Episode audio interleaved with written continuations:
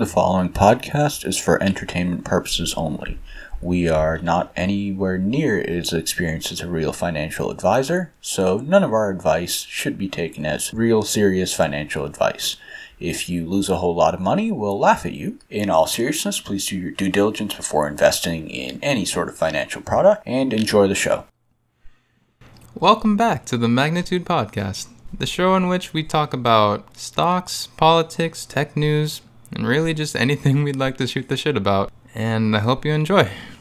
I'm currently signing an e-signature to start trading Bitcoin on Webull. Oh. So. You're not starting up on uh, whatever Tim's thing is called? BlockFi. BlockFi, yeah, that's it.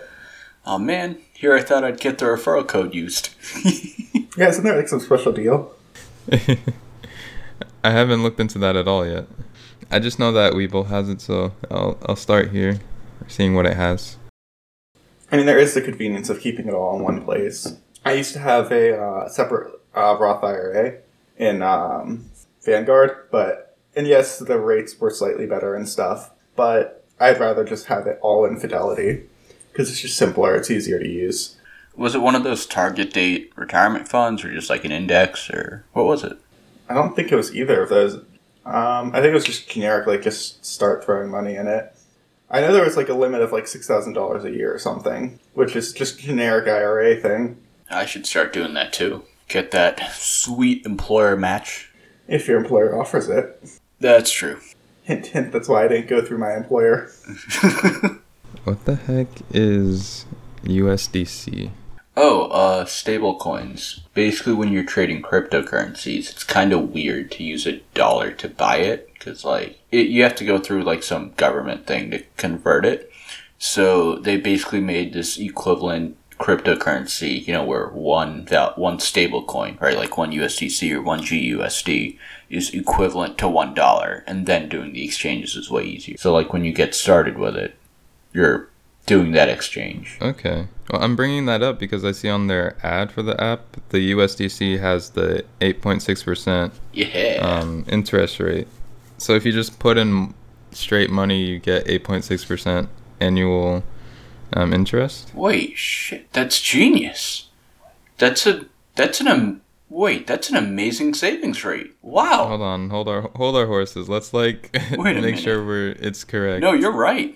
That's, why didn't I think of that? I can just convert my entire emergency fund into that and get an eight point six percent interest rate on it. Is this like guaranteed? Okay, it's saying make money on your crypto with a BlockFi interest account. There are no hidden fees, just up to eight point six percent in annual returns on popular cryptocurrencies and U S-backed stablecoins, including Bitcoin, you know, the other ones, and the U S D C, which is the one I was looking at. Start accruing interest the day your deposit posts to your account with compound interest paid every month. Huh. That sounds too good to be true. Yeah, now I want to see like their terms of service. uh, if I remember right, there's um you can only do one withdrawal per month, and that's fine. It's not F D I C or S I F C insured. So I think that's like the main problem. Though if it is a stable coin, There, there shouldn't be a need for it because you're, because the coin is equivalent to a dollar. Like there's no fluctuation in the value. Well, I guess unless BlockFi loses it, in which case you're S O L. Then you're screwed. Yeah. So we know we need to know how trustworthy BlockFi is or reliable. They're definitely like regulated. Can I trust BlockFi? Google. Such a trustworthy search. Hey, the first result is, is BlockFi safe? coin central dot com. Based on our research and conversions, conversations, BlockFi passes the safety test. Well, it's about as safe as Gemini, its primary custodian. Uh, they keep ninety-five percent of assets in cold storage and five percent in hot wallets that are insured on by Aon. That's what I got from coin central dot com. Hey, insurance sounds pretty good. Yeah, I'll look more into it. Yeah, I'll send you... Someone posted like a review going through all the details of all the things, and I'm not aware of a lot of the things, so it might be good if Timur looked through it at some point. Uh, maybe got back to us on that. Yeah, for sure. You're saying all the things with BlockFi? Uh, with yeah, with BlockFi and like that, it, it looks like a pretty intensive review. I don't also know how good this website is at all, uh, coin central dot com, but it looks pretty reputable, and they go through a lot of details. I mean, that, and whenever I want to like get a review on how something actually is, I just add the word Reddit at the end of the Google search. I rely a lot on Reddit. Yeah, it's for those niche situations. I like to go on YouTube too, though, just to get like a quick explanation from an organic source. Yeah, that and the visuals are always nice then too. Yeah, it just explains it quickly. Ah, finally, I uh, don't have to read. Thank you. You took the words right out of my heart. Um, That's not the reason, Tim Moore. I know how to read. Yeah, what's that letter that comes after D? Ah, uh, U. Yeah. Perfect. Right? You come after the D. Yep. Well. I'm sorry. I'm still drinking my first cup of coffee. All right. Um, Tamar, you want to send me the send me your referral code? Yeah. Yeah. Of course. Wait, Tamar, could you put that in the like show notes for listeners if they are interested in signing up? My referral code? Yeah. Absolutely. Yeah. All of our like six bot listeners and three people. Hey, I know there's at least more one more than one bot listener. Hey, that's something. Hey, I know some people that listen to our our podcast or that have listened to it. My mom listens to it. Hey. No, she doesn't. She listened one. to like one episode, I think.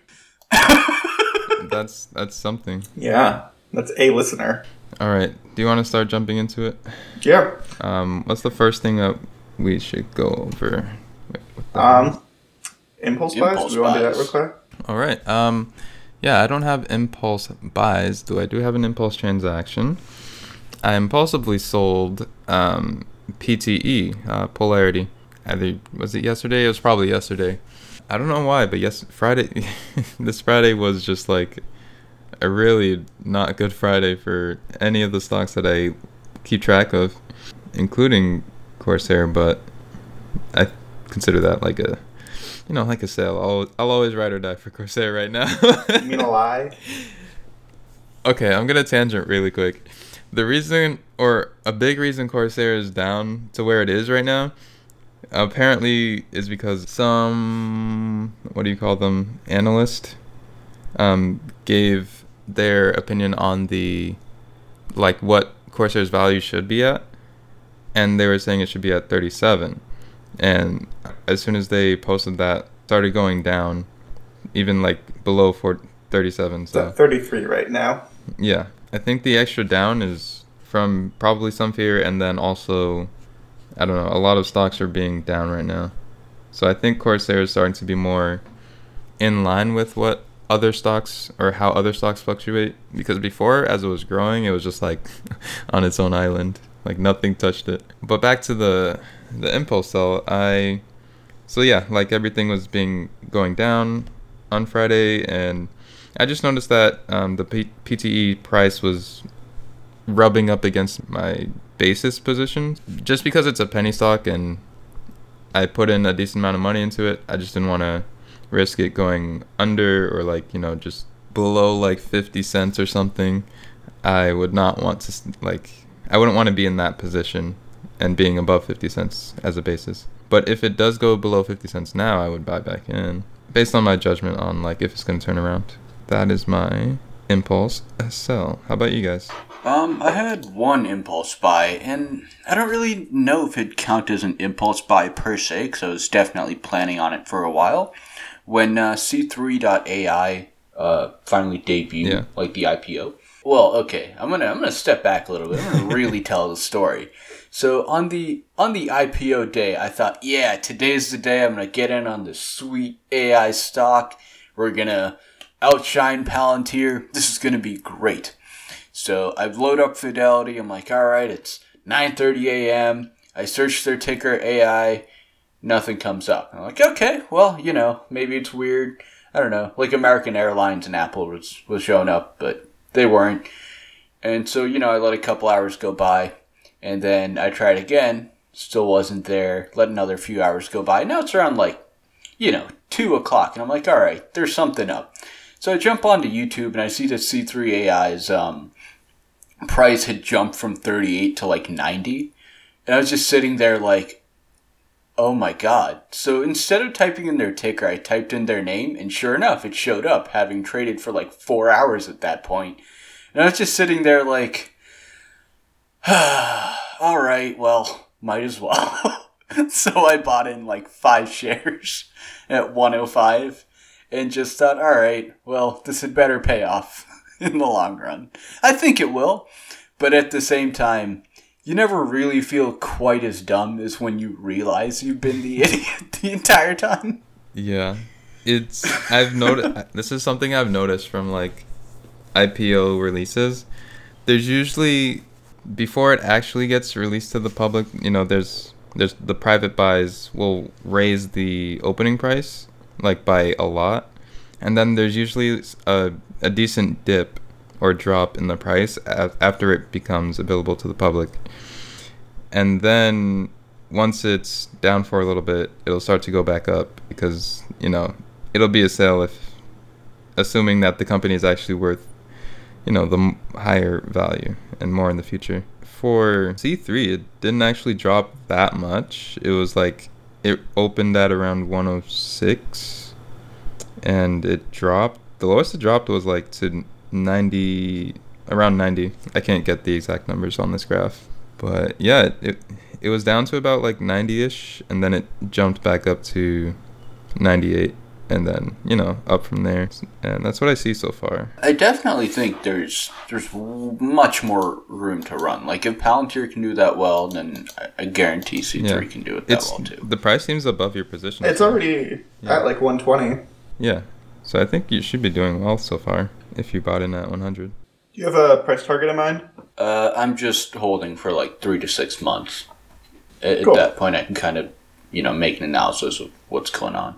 I should plan on buying in two more shares just so, like, I kind of do an equal thing with what I did with Unity. And then, you know, then I think I can actually make a judgment about it. Okay. Um, speaking of other I P Os, so I didn't impulse buy, or I didn't buy much this week. I wasn't paying as much attention because I, like, I was a lot busier with work this week. But much to my chagrin, it caused me to miss out on some I P, other I P O opportunities. So I was looking at um, DoorDash and Airbnb. Um, I was wanting to keep track of them as they were going to open, but the, you know, the date wasn't like officially released, or, and I didn't know when it was actually going to come out. But the day it did, which was Wednesday, their price pretty much like, well, one of them. Let me find out which one it was. I think it was Airbnb. But I'll confirm. But one of their prices doubled, pretty much. Oh, it more than doubled right after it opened. And I find that kind of hilarious. Just because, like, like if you just, like, not to be salty or anything, but if you think about just, like, what you miss out on sometimes, then it's just like, huh, that could have been great. But, yeah, it's like, whatever, because, you know, it's, you know, just stuff, just weird stuff happens in stocks. And so, I mean, it could have easily have been a half of the price. So let me check Airbnb. Yeah, that looks like the one. It opened around one forty-six. Well, this one opened around one forty-six. It jumped to one sixty-five, and then that one went down. Oh, yeah, yeah, that one says, it says it started at sixty-nine sixty, and it grew one hundred two percent by the end of the day. Nice. Okay. Perfect. If only you could have started at sixty-nine sixty-nine. You know, somebody yeah. would have gotten a high five somewhere. It would have just like only grown in um, what's the word? magnitudes of ten. So it would just be like it would grow to six hundred ninety and sixty cents. Oh. No, that'd be six hundred ninety-six and ninety cents. It'd be funny. All right, continue. Um, yeah, so in terms of my impulse buy sells, uh, unfortunately nothing this week, really. Um, I am considering selling off a few things, but nothing nothing solidly yet right now. Yeah, mainly waiting to see, hoping to reach that six-month mark with everything I'm holding before I sell anything. Capital gains is one year, by the way, so if you're hoping to take advantage. Yeah, sorry I about that. I keep forgetting that it's a year, and I keep wanting it. What's a year? Badly, to uh, be that six months instead. The capital gains tax rate period. you hold it for a year and then you get the rate. So yeah, I, I won't be paid out soon then, because uh, my acquired shares were first on six twenty-four, and I was thinking, cool, I'm almost there. Halfway there. Nope. Well, darn. That's fine. I'll happily hold I C L N for longer, because that's the longest stock I've had. Yeah, it's it's going up strong, or like not by a lot at a like a fast rate, but it's strongly still on the uptick. Well, so my current um, percent total gain is fifty percent with them over six months, which is yeah, that's fifty percent gain is, and that's not even on my initial investment. Yeah. That's just overall. I C L N is just going to be our like constant theme and reminder of slow and steady may or may not win the race. So uh, we'll see. Yeah, my initial purchases are up ninety percent since I first bought in. I should have bought more than four shares that day. Should have bought more than ten shares in my initial purchase, which is up one hundred thirty percent. Hey. God damn. Like, jeez. But hey, this is how you learn. Yeah. That was one of my first ever transactions. Me looking at my I C L N, that's up forty-four percent at one share. All right, so I know we already talked a bit about I- IPOs and the like. Um, did anyone else have any stock news that they want to discuss? I don't really, but I never have stock news. Uh, let me just check the list that I posted in stock news. Facebook being sued by the government, the F T C, for like being monopolistic. They're being sued for um, pretty much buying out other companies to squash competition in about forty-eight states, apparently. And apparently the F T C is recommending that Instagram and WhatsApp should be broken off from Facebook and just, you know, spun off into their own companies. Wait, those are tied to Facebook? I did not realize. Yeah. Instagram was Facebook. Remember when Snapchat first got their uh, stories, and then Instagram was all like copy, paste? Yeah, that, that was Facebook.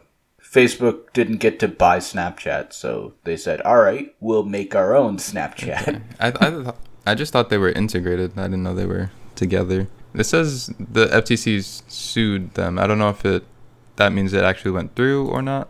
But by the way, it sounds it sounds like it went through.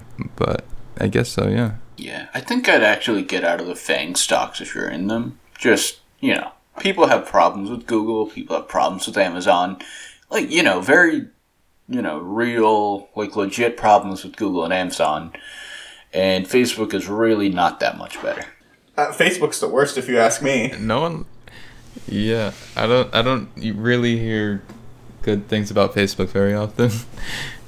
Just uh, mean things about Zuckerberg and evil conspiracies about the company in general. I mostly enjoy hearing conspiracies about Zuckerberg.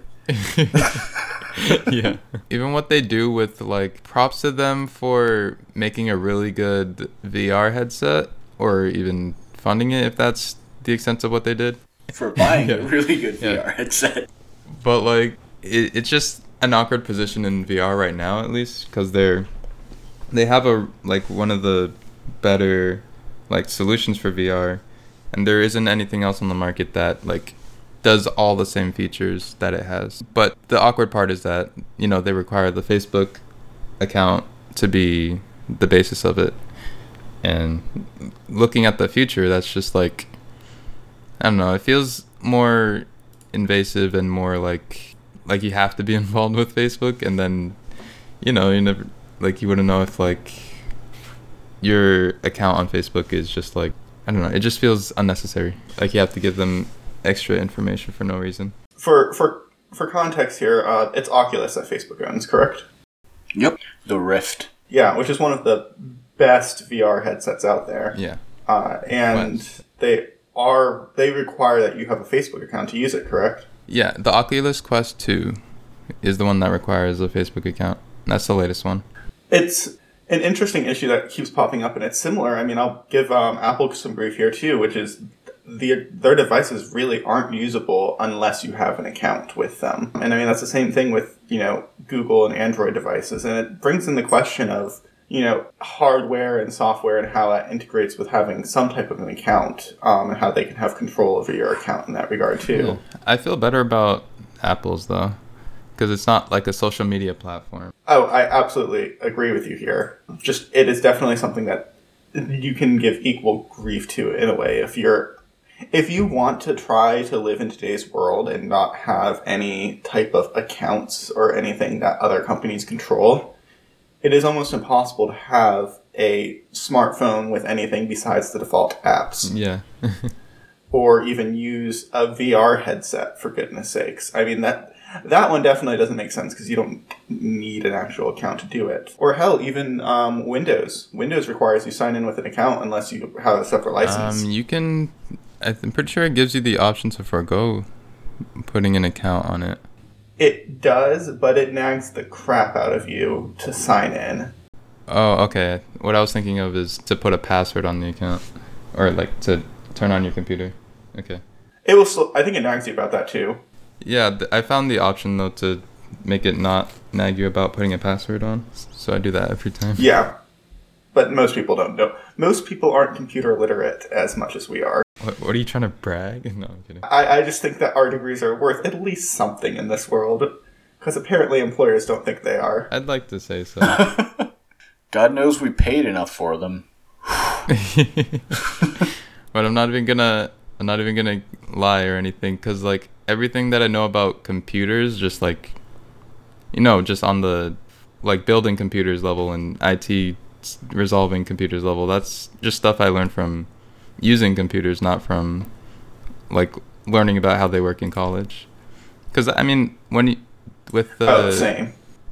Yeah, with the major of computer engineering, you learn about how each part works, essentially, but you really get down to the circuitry um, and the going from, you know, abstract um, logic into, you know, a physical manifestation of that abstract logic to make things actually actuate. And so... It, it's not focusing on what a computer is right this second in terms of using every aspect of it. It's focusing on the underlying components. Um, but And, I mean, to an extent, that's, like, probably, like, better for, for newbies, because if you hand a newbie, like, a complete processor and then say, hey, if you zoom in with a microscope to this thing, this is how this works, and then do that, like, a million more times, and then ask them to put it together, like... Yeah. That's what I mean. Uh, just like a friendly P S A, I guess. Um, if you're interested in like building a computer or like doing anything with like I T or anything, whatever, it's um, I mean, you can definitely um, learn it just from like YouTube videos, and you, if you wanted to do that stuff, or just by using the computer. Yeah, YouTube is the best resource for that by far. But looping back to the F T C topic, I just wanted to have one more thing to say there, which is that these. You know, in general, these large tech companies, Facebook, Google, Amazon, Apple, all of them, it's upsetting to see the amount of money they have where they can literally just look at a small company or startup and say, I want that, and then they have it, essentially. I mean, have you read any of these mergers or anything where the, they didn't go through because the small company didn't want to be bought up or whatever? I mean, it's just insane to see the level to which that these companies dominate the marketplace because they have zero to little regulation on what they can and can't monopolize. As an Apple fan, I will admit they are just as bad as everyone else. They recently bought out a weather app that was doing great on the App Store. And I mean, I'm sure, you know, the developers are um, getting compensated well and everything. But it does beg that question of, well, now we're slowly consolidating all of these tech companies into... you know, a handful of companies, which is what monopolization is. So it, it, it's just something I feel like as a society we do need to keep an eye on. I love the technology that comes from monopolization. You know, it is nice when, you know, Apple buys up that weather app and nicely integrates it into the Apple ecosystem and makes a better app because of that. But we do have to keep an eye on it. We have to make sure that this isn't destroying the third-party market and destroying that competition that you get with that. Because um, when, you know, for example, with the weather app, Apple now has the best weather app and it comes installed on your phone. Well, that hurts third-party weather app sales now. Yeah. I don't know. It's kind of weird to think about because, like, if there already is the, like, a best weather app, how are you really improving on what they're doing? Or I guess you're you can offer something new and, I guess, niche. Well, yeah, that's the thing with especially with Apple, when you control that whole stack, you know, you can integrate better features with widgets or have better features with Siri or something. Have it fully integrated into the ecosystem. And that's just an example I'm familiar with. I was saying it's weird to think about because, like, what what can you propose as, like, a competition to to someone that's monopolizing other companies or buying them up? My first thought is, like, if there's another company that's also monopolizing its own ecosystem, um, and then that's it's like rivalry competition, and then I start thinking about um, console rivalry, rivalries, and if that was like a bigger ordeal than it was, say that was like two separate conglomerates that are competing to, like, you know, buy up, you know, all the best companies for really any industry, and to have like that sort of their own separate ecosystems that compete with each other. But even that's still like a lesser of two evils type of situation. Yeah, and um, I guess Microsoft's not the best example. Let's say Sony bought up A M D or NVIDIA or something like that. Um, I know it's a bit of a stretch, but let's say for context here.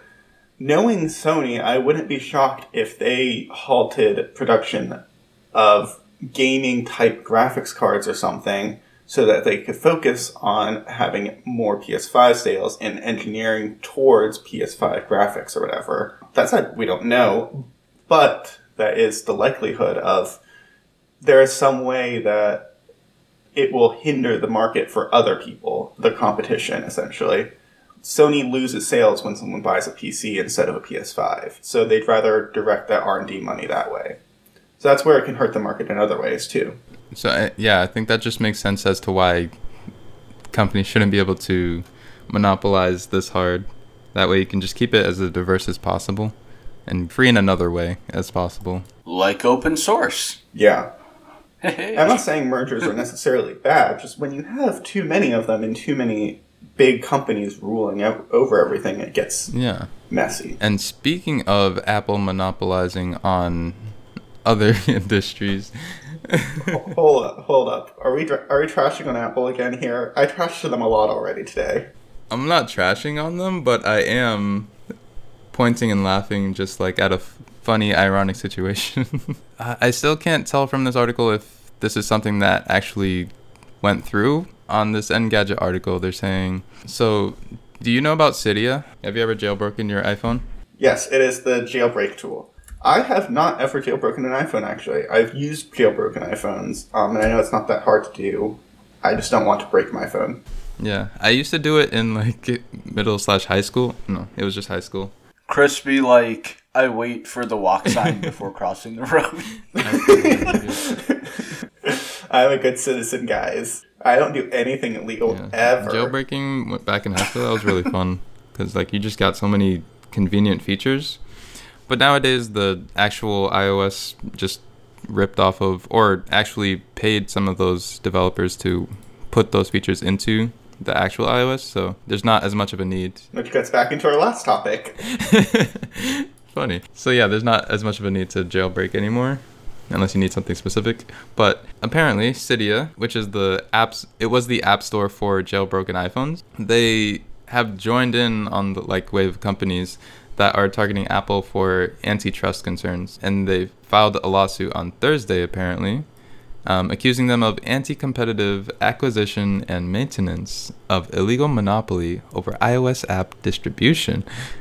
And that, that's like calling the kettle pot red, but it's funny because um, apparently Cydia's App Store um, predates Apple's App Store, which launched in two thousand eight.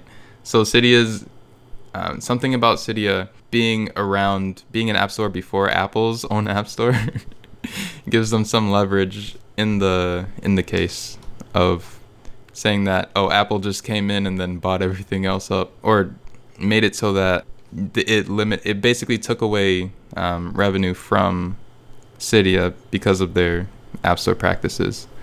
And I just find that pretty funny. I mean, I, I won't say Cydia is the best company in the world, or I don't even know if they are a company technically. Um, but I, I won't say they're perfect by any stretch of the imagination, but they do have, you know, a good point here um, that has been brought up several times with, you know, Apple doesn't have any real good way for you to install an app that's not on the App Store. But that said, you can still do it through developer tools. So the theory is, is, you know, people can't install any app on their phone and harm themselves or harm their iPhone. But I think, you know, um, Tim, you're an Android person. You could probably explain their methodology here a bit better. I, I think uh, there's there's a better way they could go about it with having some type of way for saying, hey, you're stupid if you do this. You're reckless. You're at fault if you break your iPhone. Uh, but you can install third-party apps without crom- compromising that walled garden at the same time. Basically putting your iPhone in that uh, developer state or something that would allow third-party oh, apps gotcha. to be installed, if that makes sense. Kind of like a different state that's giving up that walled garden for more access to different apps. I mean, that's what Android does, right? So yeah, exactly. When you want to add data, or add programs or, you know, something else, um, usually you go into your settings, you turn on dev tools, it gives you that prompt, right? And then all you need to do is maybe email yourself the A P K file, right? And then that would contain the entire installer for the program. Or maybe you go to a website called Third-Party Apple Apps, for example, and you get it from there. Like, it, I, I like what, what Cydia is doing because they provide that secondary app store. Hell, Amazon does it on uh, a lot of Amazon Android devices too, right? You can either go from Google Play or whatever Amazon's app store is called. They still have an app store? Um, I mean, point being, like, I don't I don't think Apple really stands to lose much, aside from money. And uh, boo-hoo, did somebody get addicted to taking money from third-party developers? Like, I don't really see where, you know, I'm expected to feel bad for Apple for making slightly less on apps that they didn't develop, you know? Yeah, trust me, I agree with you here. Um, and I will admit they did do one thing right in that they lowered their app store fees from thirty percent to fifteen percent. That's atrocious. Like, can we just talk about that for a second? You're a, you're some, like, third-party dev sitting in their mom's basement coding up your first app, and you're super excited about it, and then, you know, Apple sends you a statement or whatever. Hey, you made a hundred bucks off this one, but we're taking thirty yep. of that. Kind of yeah, sucks. Yeah, uh, yeah. And to be clear, this is also a thing on the Google Play Store too. That's same thirty percent. The um, cut for the store fees was for small developers, um, which is I think better over like better than the alternative if it was like fifteen percent for big developers, but. Yeah, I think it's it's nice. It's a nice gesture. I guess it's up to you to each person to determine if they think it's for like covering up their guilt for something else or some, or whatever. But yeah, I think it's just, just fine to have. Yeah, honestly, I don't care about the big app developers. You know, Apple and Amazon and uh, every Google can play their damn chess of corporate monopoly, whatever. Play their fucking game, whatever they want to do. As long as smaller developers aren't getting too screwed. Yeah, that's what I would support. I do have a another world news story. This one's a little bit of a follow-up from last week. Uh, stimulus negotiations have been torpedoed. They're still trying to make it happen, but... I remember last week saying, like, oh, there should be an answer. You know, we should know at least this week. Uh, well, that was a lie. We know nothing. Well, we kind of do. Like... Well, I guess it's it's that kind of thing where you got to put on your politics hat for a bit. Like, nobody wants to be that guy that says, yeah, we failed to get stimulus for the American people and then lose their election. So I think everybody's just going to kind of keep saying to our faces, yeah, we're going to have stimulus. Don't worry, everybody, while kind of in the background not doing shit, which is, I hear, a uh, signature move. Of the government. It's their brand. Yeah. Though I, I will say, like, a little bit more specifically, um, the deal that everybody thought would pass that had, quote-unquote, bipartisan support really wasn't that good. There was there, there were no stimulus checks in that deal. It had, like, a corporate liability shield, which basically means if your employer slash company gave you COVID through extreme neglect, right, you couldn't sue them anymore. Like, what oh. kind of shit is that? Like, that's that's unconscionably horrible. Yeah. Uh, so naturally, the Republicans were pushing for that. Um. I like how you've gone from um, not wanting to rag on them to being like, you know what, fuck them. Yeah, I thought, you know, maybe we should be nice and bipartisan. And then I thought, wait a minute, they wouldn't do that for us. So exactly. I'm just going to go the other way around. um, I mean, I agree, yeah. to be fair. One thing, at least, that they do say is to call it like it is. Um, you know, just like when calling things out. Yeah. Yeah. But yeah, th- there's still nothing happening on that. Um, there's still... It, it it just seems like at this point that it's just kind of uh, like like watching the election results during election week, but longer. Uh, you just feel like you should have an answer by the end of the week or by the end of the day or something. Yeah. And then it's like, oh, okay, wait, nope, tomorrow, or no, next week, or the week after that, or, you know, why not next year at this point? Um, right. Which is starting to just which feel is really... only only eighteen days away. Yeah. Um, which, you know, I... I can't imagine being someone who was living paycheck to paycheck, is currently on un- unemployment, and is at risk of losing those benefits right now at the end of the year. I mean, especially when you consider a lot of the eviction moratoriums and stuff end at the end of this year. Um, I, I can't imagine being in that position, especially if you're, you know, parent to children and oh, stuff. Damn. High risk of becoming homeless at this point. Which, do we really want to throw a family with children out on the streets right now? Hell no, not in the middle of the cold winter. You know, Chris, I mean, usually we don't, but what if they have a house that Blackstone wants to buy? I'm just saying, there might be a reason. Not a good reason, but a reason. Yeah, actually, that's um, that's another kind of concern I've been hearing about with regard to, you know, not getting stimulus. That... Well, okay, so this kind of happened in the two thousand eight housing crisis as well, right? When a lot of people got foreclosed on, you know, got kicked out of their houses. What private hedge funds would do would be to swing back in with all their, you know, amassed money that they didn't have to spend on rent or anything, buy up houses, like foreclosed houses, and then proceed to rent them out to people that had just been foreclosed on. So they ended up taking ownership of, you know, other people's homes, profited massively off of it, and well profited massively off a crisis. You know, that's that's kind of horrible, but also definitely a concern now again, where people have lost their jobs, right? People are having trouble paying their mortgage, they're in forbearance, and when forbearance runs out, you know, they get evicted, and then some big hedge fund like Blackstone or somebody, sorry to rag on Blackstone, there's plenty of other horrible hedge funds too.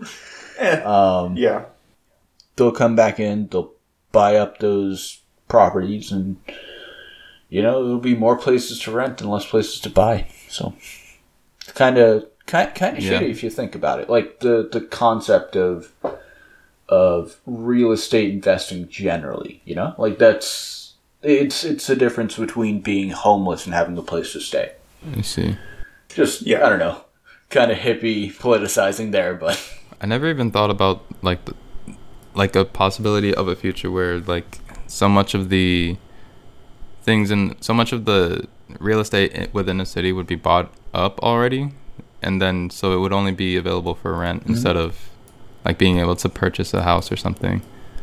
So like I think obviously it would be hard to buy up all the land in a certain radius around a city. But like I'm I'm thinking of like worst case scenario here, but um, say like like the certain radius kept expanding, to which what properties were bought up and owned by things that would only make it available for rent, and then if, so if you wanted to actually own a home or like own any land or property, you'd have to go out further, like further rural or suburbs, right, or even out in the middle of nowhere, and then build your own thing. Or spend an absurd yeah. amount of money to buy it up from them. And then they definitely yeah. turn a profit. And oh, yeah. you drive up the prices of the homes in the entire neighborhood, so they get even richer. Th- this is partially why we need safeties in place to prevent that kind of thing right now. Yeah, the affordable housing stuff. Um, a lot of... I know that there are still some lotteries in place for... I think that's required in where I live for a lot of the complexes that are built. And yeah, my sister actually got into one, um which was like really good for her, because it's yeah the problem with a lot of those lotteries is there's just not enough. Yeah yeah it's the main one. It's like far and few between what I'm trying to say is it's a lottery, obviously. So it's like only a few people get it. And it's just, it's, it's sucks because there's people who need it that just, they don't qualify or they weren't fast enough to apply or whatever. Yeah, but I don't mean to make it like grim because like there's like, okay, I don't have that much knowledge in, in the realm of real estate, but usually if you're bold enough, you can, you can, and you're willing to endeavor into like owning, like ownership or owning something and then actually improving it, that's usually a way to go in terms of having a stake in where you live and then being able to like ride mm-hmm. that increase in value of the area like throughout the future pretty much. And yeah, that's I think what some people think about for when when trying to combat like things like gentrification and whatnot. And this gets into a whole nother topic that I adore and could talk about forever of the ups and downs of gentrification and why there are some good things oh, yeah. about it, you know, better public transit and better, you know, infrastructure in general, but it's expensive as yeah. shit to live I think there. We can... But yeah. that's a topic for a whole nother subject that I could rant about for hours. Yeah. So I won't get into that. Yeah, we can leave it at the summary. We could shelve that for a future yeah. episode. Yeah, I'd, I'd love to do some research and then rant about it. Okay. We can put it on our task list. Are you guys good to start stock for the week? Yeah, I'm good on that.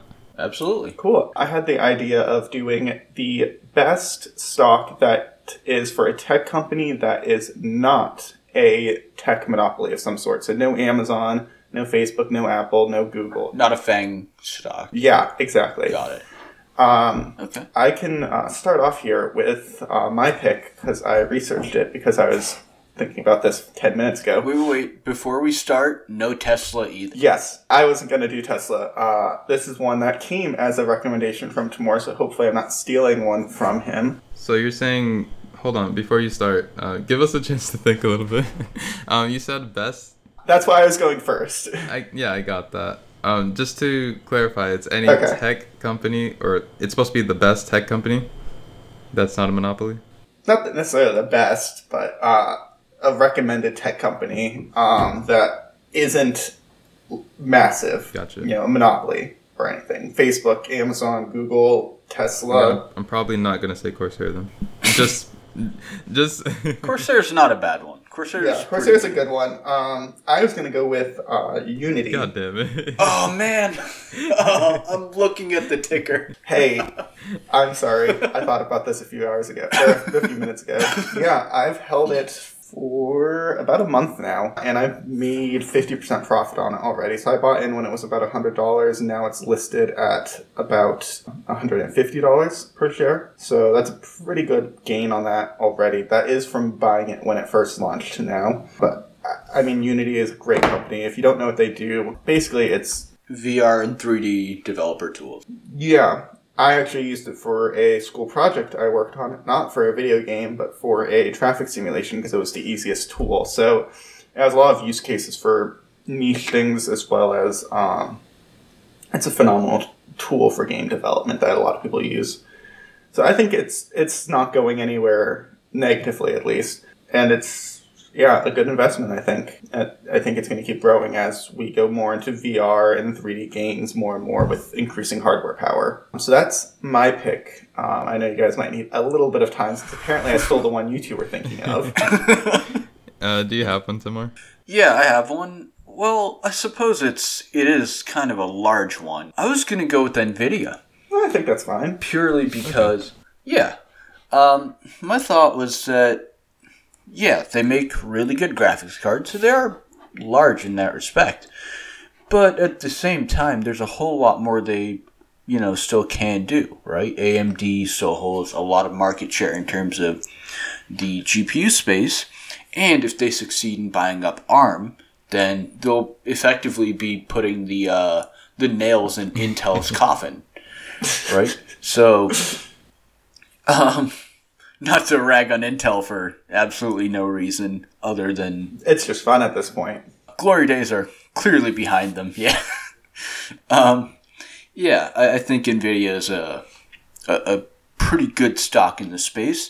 Not only that, but it's also very stable. You know, like, it really doesn't fluctuate as much as Tesla does, but when it does fluctuate, like, it, it, it jumps up hard. So at the current moment, we're just waiting for the ARM deal to get approved in various places like, uh, I believe China and the U K are the main two. Um, but once that happens, you know, we're, we're looking at a pretty good shot straight up to, I'd say six fifty, maybe seven fifty. Yeah, I don't really and, know, but. Okay. And even beyond that, their current market of their graphics cards is booming. I mean, people can't get their hands on the three thousand series fast enough. Yeah. Every time somebody builds a Nintendo Switch, or buys one for that matter, the Switch runs on a Tegra processor. That's also NVIDIA. yeah. yeah, that's very true. I didn't think about that. And they they have their own um, they have their own sort of like streaming console, the NVIDIA Shield, where you can stream games from your computer, yes, or even like other computers over the internet. Um, if, I think if you have the bigger one. But yeah, that's like a, it's like having your own like Stadia, essentially. And with uh, this acquisition, it makes me wonder if they're going to get into making desktops or something in the future. I mean, they're already in the embedded and robotic space with their jets and, you know, nanos and, and stuff. Yeah. Yeah, so, I mean, they've got their hands in everything. And as far as I'm concerned, there's much more for them to take on and and... you know, capture more market share in many different industries. Really be the Intel of the future, I guess. Yeah. Just gotta nail this, get those nails in the coffin there, Tim. Yep. Right. Single-handedly there. All right, yep. Andrew. So this stock is one that came came to be known to me via Timur for one of his recommendations uh, in a previous episode. Hey, two for two. um, yeah, the stock is Fastly um, because, well, one, because Timur, the way he explained it, is that they were um, pretty much a hosting company or server hosting company for a lot of larger um, platforms. Um, they were the host for TikTok, which was like one of the hugest and still remains to be one of the largest um, social media platforms. But apparently, actually, there's one missing piece of information. Do you know if they're still on Fastly, if they're not banned? Or I think they might have just still switched to another um, service. Do you know, Timur? Yeah, I'm not super sure off the top of okay. my head, to be honest. But regardless. Uh, it looks like, it looks like uh, as of October twentieth. Yeah. It looks yeah, like they pulled, they pulled the TikTok. Yeah. yeah. Okay. Because there was like, they were going to get banned, and then they jumped to a different company or a different owner, really. So they would have different server hosts. But regardless of them losing TikTok, um, your recommendation was saying that they would eventually find another, you know, um, service to host for that would help them uh, gain more revenue and be more Uh, prominent in the in the tech industry. So the reason I'm choosing them now is that not because they have already found another service to uh, or platform to serve. It's because um, so even though their their stock went down after they lost TikTok, it has been on a steady increase um, in recent weeks, um, going back up to even above the my basis point of where I bought in. And some of that is attributed to, or potentially attributed to, these rumors that um, Fastly is looking to acquire um, Cisco Systems, which is in itself another like huge networking company um, that's of the tech industry. And so. Oh, uh, it's other way around. Cisco might be oh, acquiring Fastly. Yeah, I read that backwards. But still, yeah. That's good for Fastly. That's that's so good for Fastly, though, the other way around. Like, usually in acquisitions, the acquiring com- the company that is acquiring the other one usually goes down a little bit in terms of price, while the company that is getting acquired usually goes up. And then once they get merged, I don't know, depends on what they do together, I suppose. Yeah. I guess it would depend on, like, how they share their resources and what they build out of it. So, yeah. I think that would yeah. be a decent um, tech stock of the week to look at and to keep an eye on. Because, you know, downward trend of pretty much all or a lot of these tech stocks aside, it seems like they were, they've been on a pretty good trend going upwards. So they might have something up their sleeve um, for the near future.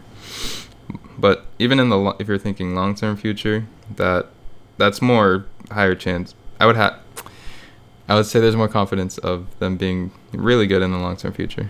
So yeah, there's my stock of the week. Cool. Well, thank you everyone for listening. Um, please remember to check us out on r slash Magnitude Podcast as well as our Discord server, which will be linked in the description. Thank you for watching the Magnitude Podcast. I hope you've enjoyed a good run of banter about, you know, stock, tech, and anything politics related, and really anything we want to talk about. um, leave us a comment down below. Tell us what you think. And also let us know any other topics you'd like us to discuss. Uh, just keep in mind we're not stock or financial professionals, but um, we'll give it a go. And yeah, have a great one.